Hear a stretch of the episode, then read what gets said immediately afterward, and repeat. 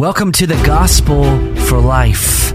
We have four Treasure Valley pastors committed to showing that the gospel is not just for that religious part of your life, but rather it's for all of life. You never graduate from the gospel.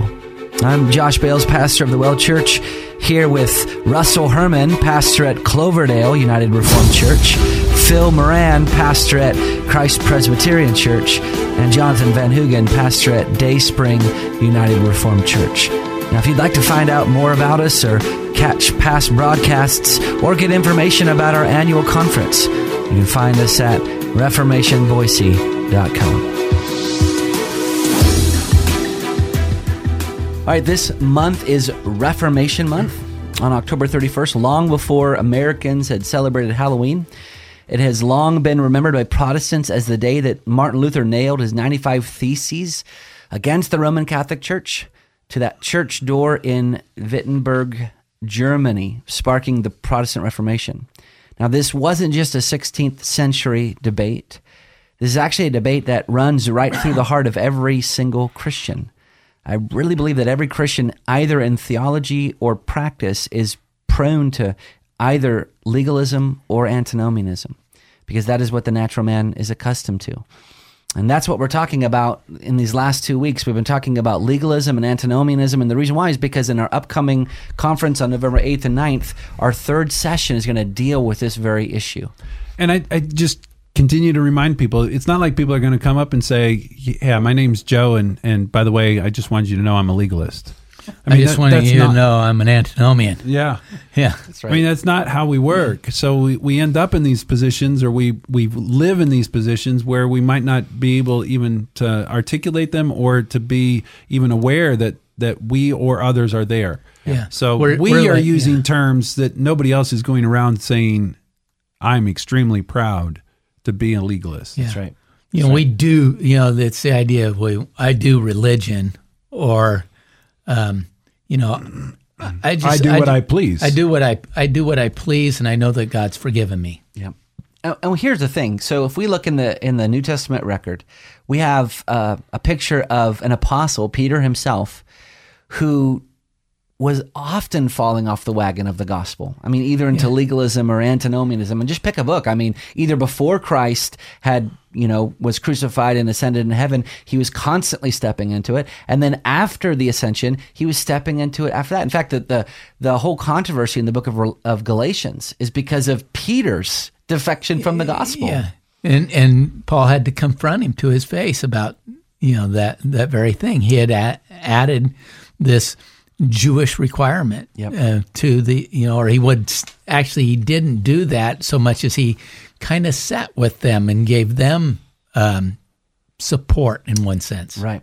So if the apostle needed correction, then certainly we need correction. Right. We need gospel clarification. Mm-hmm. We need clarification on what these terms mean. So let's let's ask our question for the day. So here is our first one. Can we be obedient to God in this life. So let me everybody's like, "Oh yeah, of course we can." But but let's ask a, a, clarifying question. Is everything we do no more than a filthy rag in God's sight? Is there a place for imperfect yet sincere, pleasing obedience in the Christian life?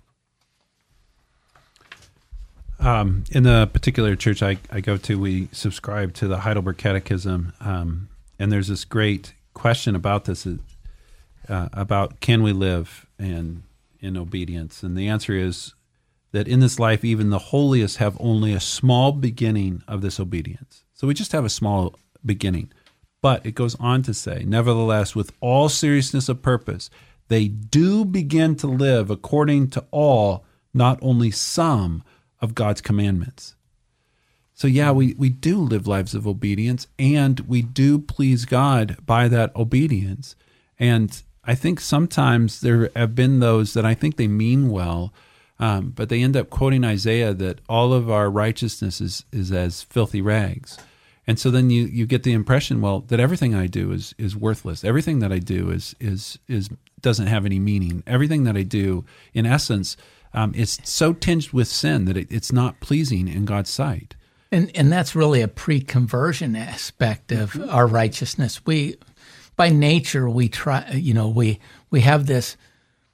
The, you know, we want to be right with God on our own standard, on our own righteousness, and uh, you know we don't often you know before Christ has come into our life, before we have the regenerating work of the Holy Spirit, you know, that's our the inclination is to make ourselves right, to choose our form of religion, mm-hmm. you know, and make God into our own image so that we're making ourselves right on and that righteousness is filthy rags. It mm-hmm. it means nothing. It's you know, it's I think this is where just nuance matters. yeah. Because if we're asking the question, can I please God?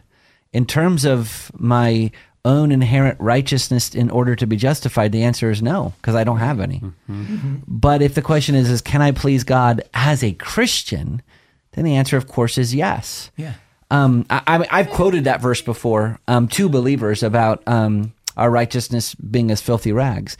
But my emphasis and where I was aiming at was, was to those Christians who are putting so much mm-hmm. weight on their own effort. Right. So I am kind of speaking to the legalist at that point, mm-hmm. and I'm reminding him of his justification. But I, I know what you're saying, though. Well, Kevin DeYoung, we're going to give the, this book away at the conference, The Hole in Our Holiness. So go to reformationboise.com and, and register, and, and you could get this book. But he is quoting um, John Piper at this point, but it, the whole section is filthy rags or fully pleasing question mark Mm-hmm. And then he quotes John Piper. Sometimes people are careless and speak disparagingly of all human righteousness as if there was no such thing that pleased God. They often cite Isaiah 64, which says our righteousness is as filthy rags. It is true, gloriously true, that none of God's people before or after the cross would be accepted by our immaculate, holy God if the perfect righteousness of Christ was not imputed to us. But that does not mean that God does not produce in those justified people before and after the cross, an experiential righteousness that is not filthy rags. In fact, he does, and this is righteousness, and this righteousness is precious to God and is required, not as the ground of our justification. That's the righteousness of Christ. Yep. But as an evidence of our being truly justified children of God. Mm-hmm. And Kevin DeYoung then goes on to say, but as born again believers, it is possible to please God by His grace. Mm-hmm. It's just a yeah. wonderful section of the book that can be yours. Yeah, and God, and God and God looks upon that that imperfect righteousness that is being directed toward Him. You know, I, some of the radio listeners know that I'm going through cancer right now. I've got colon cancer. I've got a I've got a granddaughter that's just entering kindergarten, and I get cards from her. I can't read anything on that page. Her mom has to translate it to me that, and she, it's not get well, get well cards. It's feel better Papa cards. And, uh, you know, I, I save those things because it pleases me that this is the inclination of her heart. Yeah. This is what she wants. And what we do pleases God because that's the inclination of our heart. You know, we may offer up a imperfect obedience to him, but the inclination of our heart is to is to do the things the the thing that I want to do is to please him. That's right. All right, well let's throw a grenade then in the room. You guys already kind of touched on this a little bit, but um, let's ask the next question. Are good works necessary for salvation? There, they, there's certainly an um, a a view of whether we are saved, you know, because in the sense that, you know, we're we're saved apart from works, but those good works do follow. We've already quoted from Ephesians that He has created us uh, unto good works. Those things do follow. So there's a there's a there's a oh, what what's the word I want? Uh, there is a there is a uh, there's some empirical evidence that this has actually taken place in our heart. So in that sense, yes, there is, you know, if it hasn't, if there are no works, you know, we may not even have Christ. So, the, yes. So, if you're writing an equation and you would say works plus faith equals salvation, that's a bad equation. Yes. But if, if you would say faith equals salvation plus works, that's a good equation. Mm-hmm. Um, and so the idea is, and this is what Jonathan's saying, is if if you profess faith, but your life has no evidence of good works, then one has to wonder if you actually possess faith, Yeah. if you actually have it, because the result of faith will be a life that is transformed, a life of renewal, a life of holiness. I mean, this is why the book of Hebrews says that without holiness, we No one cannot see God. We can't see God. Right. And So and the word so- necessary is very important. Or, uh, the question is necessary to what? So we're not good works are not necessary for our justification. They're necessary as a fruit that will follow from our justification. In other words, all justified Which is the book of James. right. Right. All justified Christians will produce good works. Right. It's impossible that they would not. You know, and this is one of the problems we were talking about legalism, antinomians, and the problem with antinomians uh, is basically he may want his ticket punched to heaven, but he really doesn't want God. Yeah. And uh, so, uh, in in essence, he's proving that he doesn't have Christ in his life very often.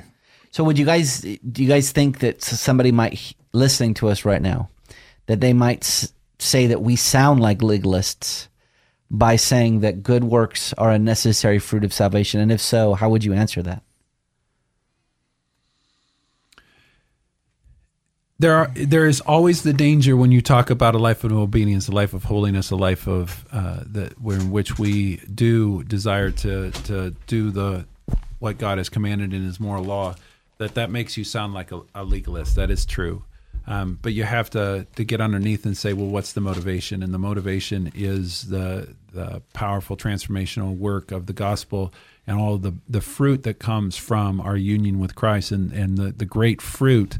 I mean the joy really uh, is that now I can live as what God created me to be is an image bearer.